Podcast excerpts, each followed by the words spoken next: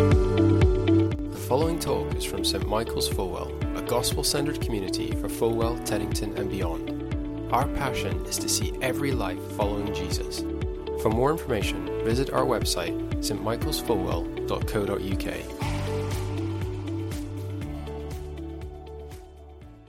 Now, we're going to come to our reading now. So do pick up a Bible and uh, turn to page 886.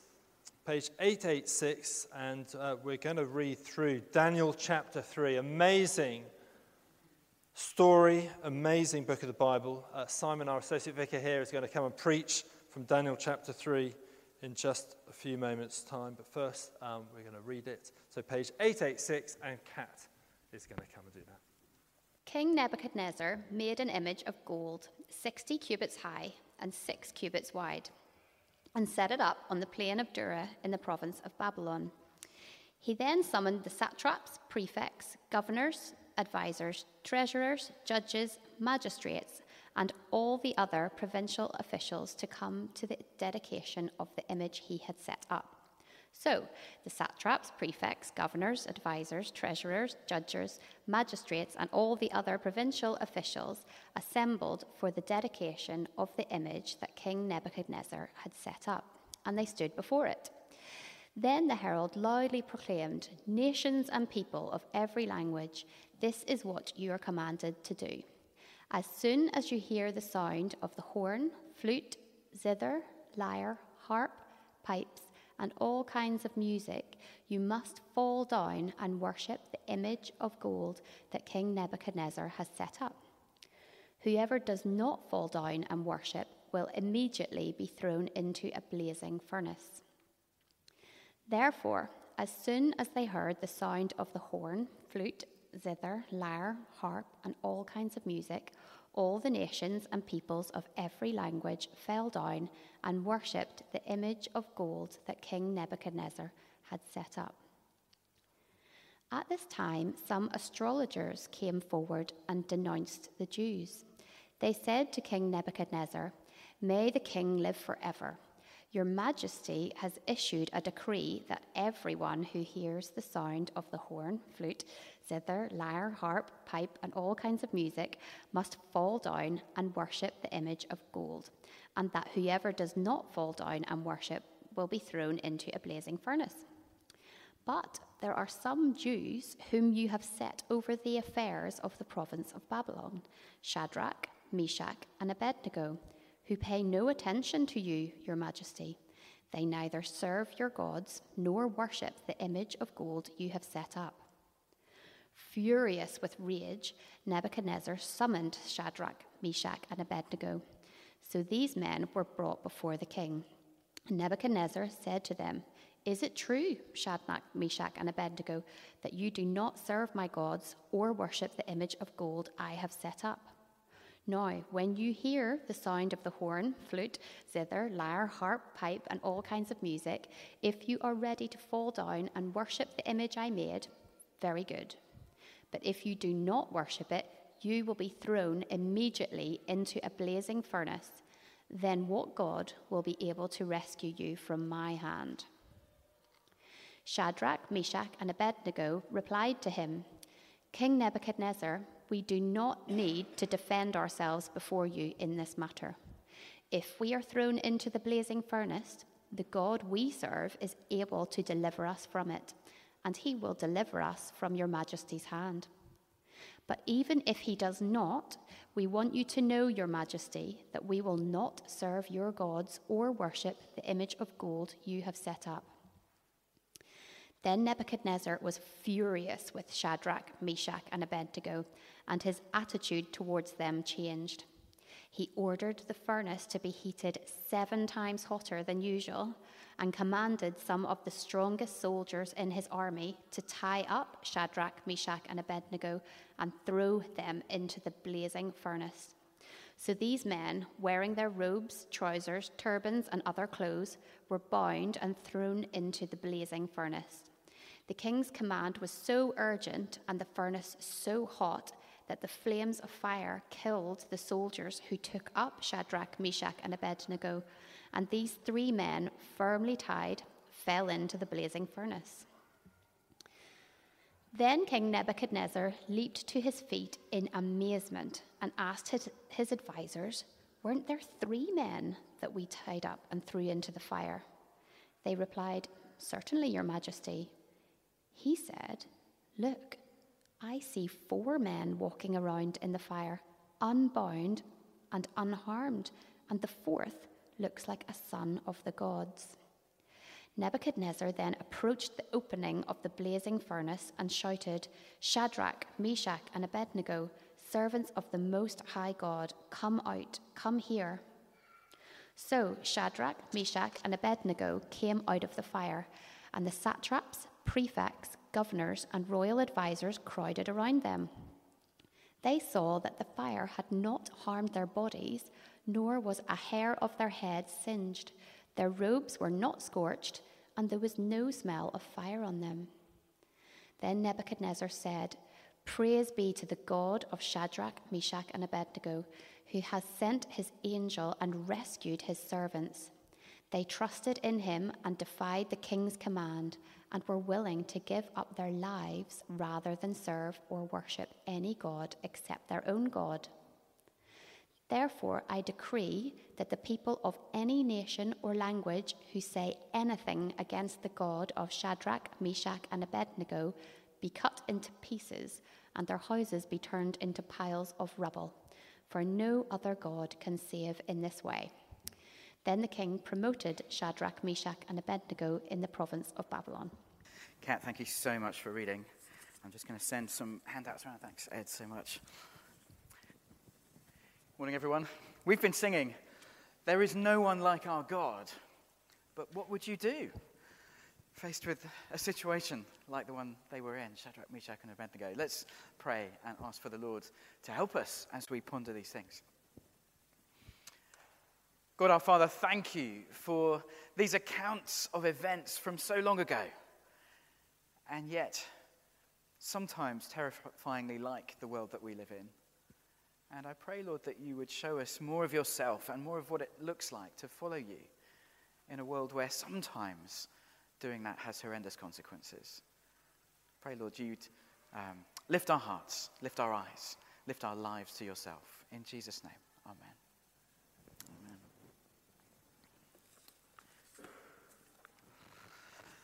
So, what would you do in their position? Worship the image with everyone else or die? I mean, do you fancy your chances put on the spot like that? Do you think um, you could ever be put in a position like that? As someone um, who uh, perhaps calls yourself a Christian in this country, convert from your faith in the Lord or die. Here in the comfortable UK, it's quite easy for us to read a passage like this and sort of enjoy the story and let it pass us by a little bit. It feels like part of another world somewhere more barbaric a long time ago. Thankfully, we're far away from it in time and space. But we've got to slow down before we make a judgment call like that. As we speak, in Nigeria, on average, 14 Christians are killed for their faith every day. Last month in Pakistan, more than 20 churches and 100 homes were attacked by mobs armed with mallets, sledgehammers, pickaxes, axes. They smashed and, and burned the buildings. In Egypt, I read that young Christian women are being kidnapped and forcibly converted to Islam and forced into marriages.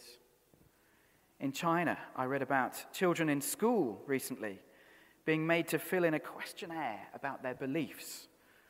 And when some of them said that they were Christians, their families were called in for meetings where they were asked to sign a declaration renouncing their faith. And refusing to do so might, it was suggested, mean expulsion from school and presumably further consequences. So, actually, the, the experience of Shadrach and Meshach and Abednego is not alien to our world. Some people face exactly this kind of convert or die, or convert or face serious consequences kind of situation. Now, what about here in the UK? Um, there's very little actual physical persecution of Christians here. But the mood has been changing over the last generation or so. I think when I grew up in, in the sort of 80s, 90s in the UK, the biggest fear that most Christians faced was of being unfashionable. You know, uh, a bit boring, a bit conservative. But people mostly liked and respected Christians. People were glad Christians were around, even if they didn't want to be one. And today there's still some of that. There's plenty of that, actually. And that's great. But sometimes things turn a little bit more sinister. And I don't know what you've seen of that or experienced of it. Sometimes, if you watch enough on the media, Christians are, are portrayed as religious nutjobs, strange, unthinking fundamentalists lined up with dangerous politics. And it's easy to have some fears sometimes about what kinds of things we might face. If I become a Christian, or if I let people know that I'm a Christian, what might that do to my job prospects? Will being committed to church make that tricky? Uh, if I make myself known as a Christian, what will that do to my friendships? What might I stand to lose relationally? Will there come a time in the not too distant or distant future where Christians are more physically persecuted here? Maybe if the government became very militant in its secularism, or if Christians are targeted by Islamist groups in our society. This passage forces us to face fears like that, of things that could happen. What would you do? What would I do? What would we do in their position? Are we willing to be known, if we are followers of Jesus, as followers of Jesus, and face whatever levels of discomfort, big or small, that that might involve? So let's get into it. Um, we're back in Babylon. We've been there for the last um, uh, couple of weeks so far, around about 600 BC. Uh, in the last couple of chapters, we've already met this guy, King Nebuchadnezzar, the ruthless and brutal dictator of the Babylonian Empire. And under his rule, Babylon has conquered multiple nations around, including Israel. And from Israel, they've taken a generation of young people, teenagers really, including these three Israelites, Shadrach, Meshach, and Abednego. Apparently, a couple of weeks ago, when I told you what we used to call them in, in our church youth group, not everyone could hear. So if you want to know, my shack, your shack, and a bungalow. If that helps you to just get those names inaccurately in your mind, that, uh, that might help. Um, anyway, Shadrach, Meshach, and Abednego, along with Daniel, uh, have been kidnapped, brought to Babylon to be brainwashed. The whole idea is that, that they're going to be forced to forget about Israel, forget about Israel's God, and become Babylonian and worship Babylonian gods. A sort of forced religious and political conversion. So let's think about our, our first heading on the handout when the world demands worship or death. Verse 1 Nebuchadnezzar made an image of gold. The footnote tells us uh, that it was 60 cubits high, uh, uh, which the footnote says is 27 meters or 90 feet, which is huge. I don't know the stats. Does anyone know how high the roof is in here? We should, we should figure that out. Um, I don't know if anyone's good at estimating, but 27 meters is vast. It's higher than that, isn't it? I'm sure it is. Um, tantalizingly, a few meters uh, southeast of where the ruins of Babylon still are in modern day Iraq, there's, a, there's still a place called Dura, named in these verses. And in the 1860s, a French archaeologist found a huge brick pedestal that uh, was 14 meters square and 6 meters high. No one really knows, but it, it could be where this image was put. Now, we know, having looked at Daniel 2 last week that this was a ridiculous thing for Nebuchadnezzar to do. If you were here last week, you might remember that Nebuchadnezzar had had a dream. He dreamed about a great big statue. And Daniel explained the dream to him, and Nebuchadnezzar was the head, made of gold, but after him were going to come several more empires. There was a, a silver one and a bronze one and an iron one. And Daniel explained the dream to Nebuchadnezzar that there would be a series of empires coming after him, and then the kingdom of God would come and replace all of them. And so at the time, Nebuchadnezzar seemed to be humbled and impressed and think highly of Daniel's God. Actually, Nebuchadnezzar's on a journey. Next week, we will see him finally bowing the knee and recognizing that there really is no one like the God of Israel. But for now, he seems to have learned nothing about that dream that was meant to humble him because he makes his image, almost certainly representing himself, entirely of gold, and he wants the whole world to come and worship it. In verse 2, he invites all the officials from all the provinces of his enormous empire to this grand ceremony where everyone is to bow the knee and worship the image. And it is worship or death. Verse 6 Whoever does not fall down and worship will immediately be thrown into a blazing furnace. Worship or death, and everyone must conform. Now, here's something I think we need to spot about the way this chapter is written. Daniel um, chapter 3 depicts Nebuchadnezzar in two ways. He's intimidating, I mean, it's horrible, isn't it? But he's also ridiculous. The intimidation is obvious. The most powerful in, man in the world, surrounded by his entourage, um, gathering everyone to pay homage to him, ordering death. People are killed. He's a scary man with a huge ego, a vicious temper, and the money and the wealth and the power to let him do whatever he wants. No doubt he's intimidating, but he's also ridiculous. And that, that is the flip side of Daniel's portrait. The list in verse 2 um, that uh, Kat read so brilliantly the satraps, prefects, governors, advisors, treasurers, judges, magistrates, and all the other provincial officials came to the dedication of the image. And then you get the whole list read out again in verse 3. I don't know about you, it's slightly hard not to smirk a little bit when that entire list comes up again. And that's deliberate. It just makes the whole thing feel a bit pompous, a bit silly a bit overblown. Suddenly, this entourage sounds like a kind of Monty Python esque huddle of yes men who sort of wander around together. Oh, yes, Your Majesty, yes, yes, Your Majesty. And then there's the music. Verse 6 As soon as you hear the sound of the horns, flutes, zither, lyre, harp, pipes, and all kinds of music, you must fall down and worship the image. And then the whole list is there again in verse 7, and again in verse 10, and again in verse 15. It's a sort of relentless game of global musical statues.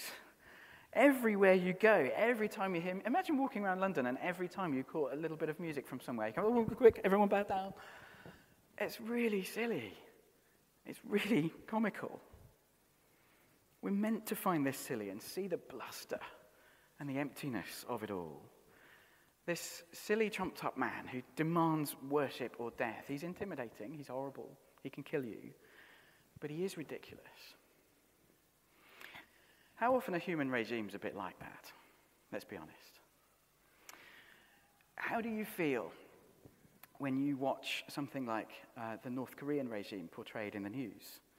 You see the footage of those massive rallies in Pyongyang and tens of thousands of people moving in sort of choreographed unison, bowing and scraping, worshipping, their president. Uh, devotion to the regime of the Kims. You hear about the nuclear uh, capacity, the threats to the rest of the world. We probably have these two reactions. On the one level, yes, it's intimidating, this level of power and control and imposed conformity and those enormous images and statues, statues of uh, the Kim family. It is awful.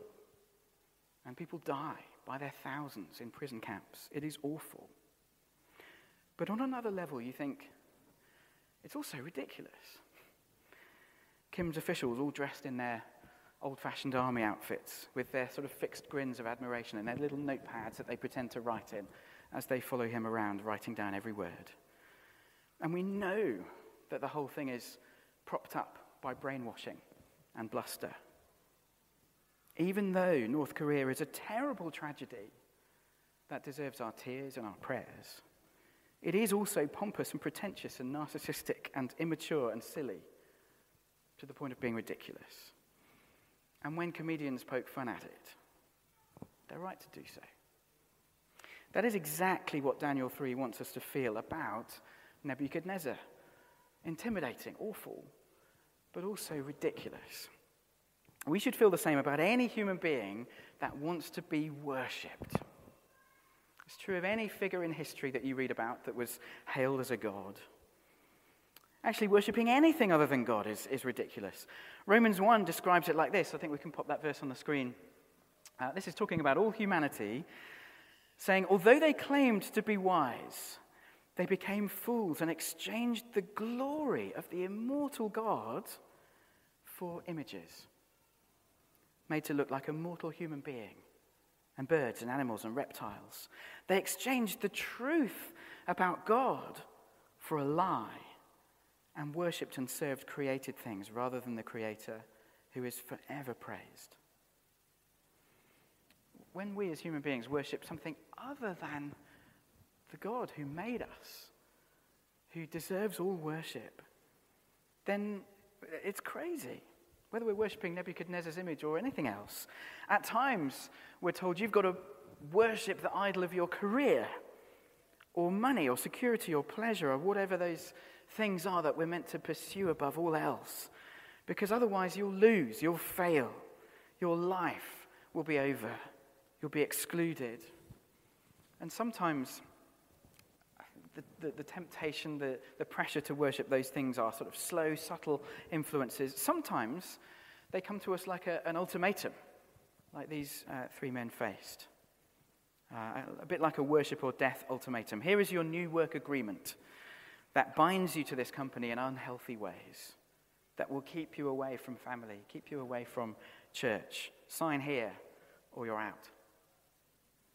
Here's our new company or school or college's new secularist policy document that says, what declares how you need to speak about religions. You need to promote them all as true, or speak of them all as false, or promote all sexual behaviors as equally acceptable. Sign here, or you're out.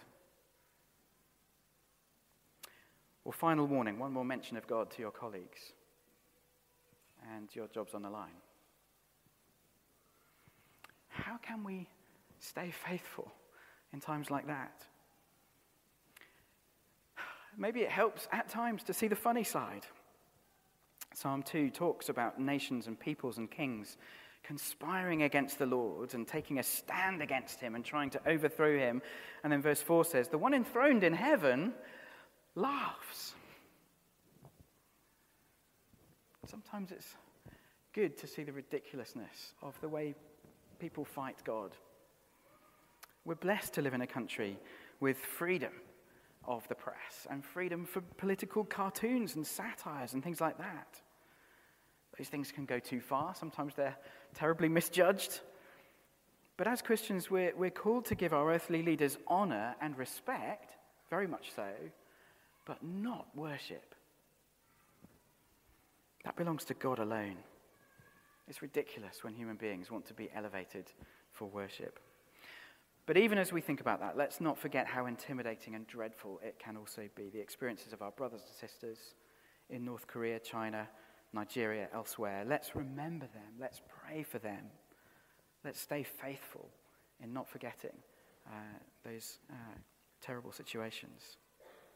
So, how can they and we stay faithful when persecution hots up? Well, let's compare Nebuchadnezzar, the man who demands worship or death, with the Lord. And our other big heading this morning is Trust the Lord who delivers worshippers from death. Let's go back to the drama. Um, Shadrach, Meshach, and Abednego take this decision to worship the God of Israel, the true God not to bow down to Nebuchadnezzar's image. And verse 7 uh, so tells us that essentially everyone else around fell into line right across the empire, right across the known world. So these three guys are really going to stand out. Uh, like a North Korean parade, and a couple of soldiers suddenly break ranks and start speaking against the regime. They'd be lynched pretty quickly. And sure enough, some astrologers came forward to denounce them. Maybe these are the same astrologers who couldn't interpret Nebuchadnezzar's dream in chapter 2 and felt rather shown up. Well, they're getting their, their own back now. Shadrach, Meshach, and Abednego, they must have known they were going to get in trouble. I mean, put yourself in their position. It must have been so tempting to just justify bowing down to the image in their minds, to conform, just fit in, just do what the Babylonians do. We don't want to get in trouble. We just need to survive. Think of all the arguments they or we could use uh, to not acknowledge the Lord. God, God wants to preserve us alive, doesn't He? He knows we'd be bowing under duress. So He'll let us off. He'd, he'd want us to just keep our heads down at this point. Think what all their Jewish mates might be saying. Don't get us all in trouble. Think of the influence you've got as administrators of the province of Babylon. You've been put in these roles. Don't throw that all away just for the sake of being faithful to God. Think what good you could do, Shadrach, Meshach, and Abednego, if you just stay in your position a bit long. Just, just compromise enough to, to keep that position.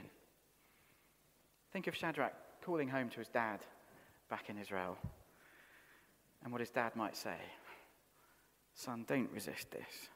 Think of your mother. Think of me. Think how distraught we'll be. Think of the sacrifices we made to get you a good education back home and enabled you to uh, be taken off with this Babylonian training scheme. What about your girlfriend? Your mum wants to have grandchildren.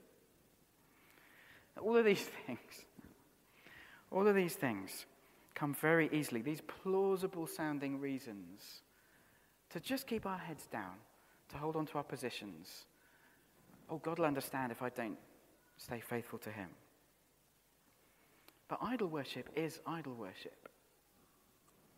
And by the time Nebuchadnezzar summons the three friends, he's incandescent with rage and uh, ready to make an example of them. He gives them one more chance. If you're ready to fall down and worship the image I made, he says in verse 15, very good. But if you do not worship it, you'll be thrown immediately into a blazing furnace. And then this kind of jibe at the end. Then what God will be able to rescue you from my hand? Sounds arrogant, and it, it is. But remember, all of the so called gods of all of these nations around Babylon seem to have just caved one after the other as Babylon has defeated those countries. So, who's going to rescue you? Which God? Yours? That one I've already beaten? But no, they stick with it. Verse 16. O Nebuchadnezzar, we do not need to defend ourselves to you on this matter. In other words, we're not going to resolve this by talking. You're going to have to throw us in. And verse 17, they declare their amazing trust in God. They say, if we're thrown into the blazing furnace, the God we serve is able to save us from it, and he will rescue us from your hand, O king. They know that God can save. There's no doubt in their mind about that. The thing is, they don't know if he will. So we know the end of the story. They didn't. So they don't presume on God's rescue. Verse 18. In verse 18, they say, Even if he does not, we want you to know, Your Majesty, that we will not serve your gods or worship the image of gold you have set up. They don't know on this occasion, this particular occasion, if God will rescue them, but they know he can in some Christian circles, that would be criticized as a lack of faith.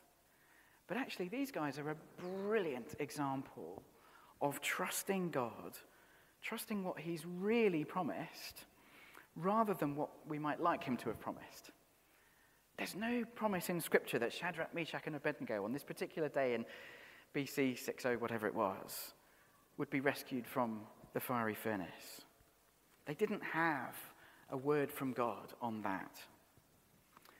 Um, a couple of years ago, I remember hearing uh, a very moving interview with a, a, Nigerian bishop, Ben Kwashi, of the Jos region. It's a place where the Boko Haram group have um, been regularly murdering Christians for, for years. And he told some extraordinary stories about how he himself and his family have been targeted again and again, repeatedly, um, survived, but desperately hurt at times. Uh, and, and, that's wonderful, his survival. We all praised God for those rescues um, and prayed for his future safety. But despite the rescues that he has seen, Ben Kwashi has often said he thinks it very likely that one day he'll be killed. He knows that God is able to save. He's experienced some pretty miraculous rescues. But he says, even if God doesn't save me one day from these physical attacks, I'm going to worship God anyway. Now, why would he say such a thing? Well, the Lord, the Lord can save. The Lord has saved. When we look back in history, we see, as Christians, Jesus coming to die on the cross. He has done everything for us, saving us from sin and death. Salvation has been achieved by God. He has saved us. He will save us. If we're trusting in the Lord Jesus Christ, then we need have no fear about the ultimate future. God has saved us. He will save us. Today, He can save us but we can trust him on his decision on whether on this particular occasion it is the right thing to do.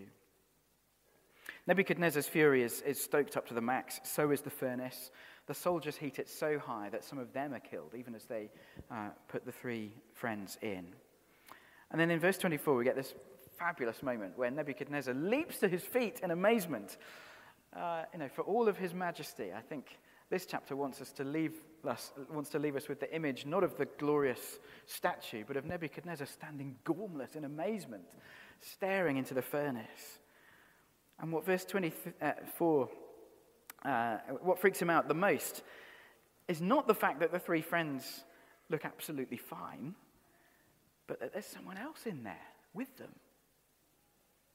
He says, Weren't there three men in there? Look, I see four walking around in the fire, unbound and unharmed, and the fourth looks like a son of the gods. So Nebuchadnezzar calls them out. There's not a mark or a singe or a whiff of smoke on them. Now, who was it? Who, who was in there with them? By verse 28, Nebuchadnezzar is calling this person an angel.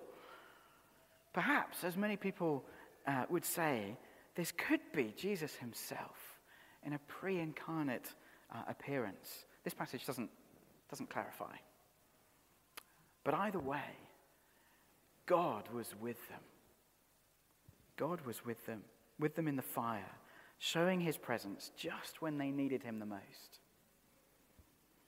Even more significant than the fact that they were saved from this particular danger is this wonderful fact that God was with them in the fire. They probably had no idea he was going to show up like that, right there and then. So far from Jerusalem, so far from all the things that used to give them certainty about God. And do you know what?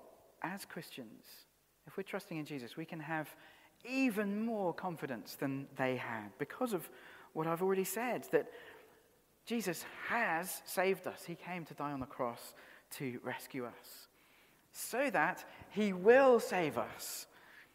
We'll be with God face to face one day in heaven.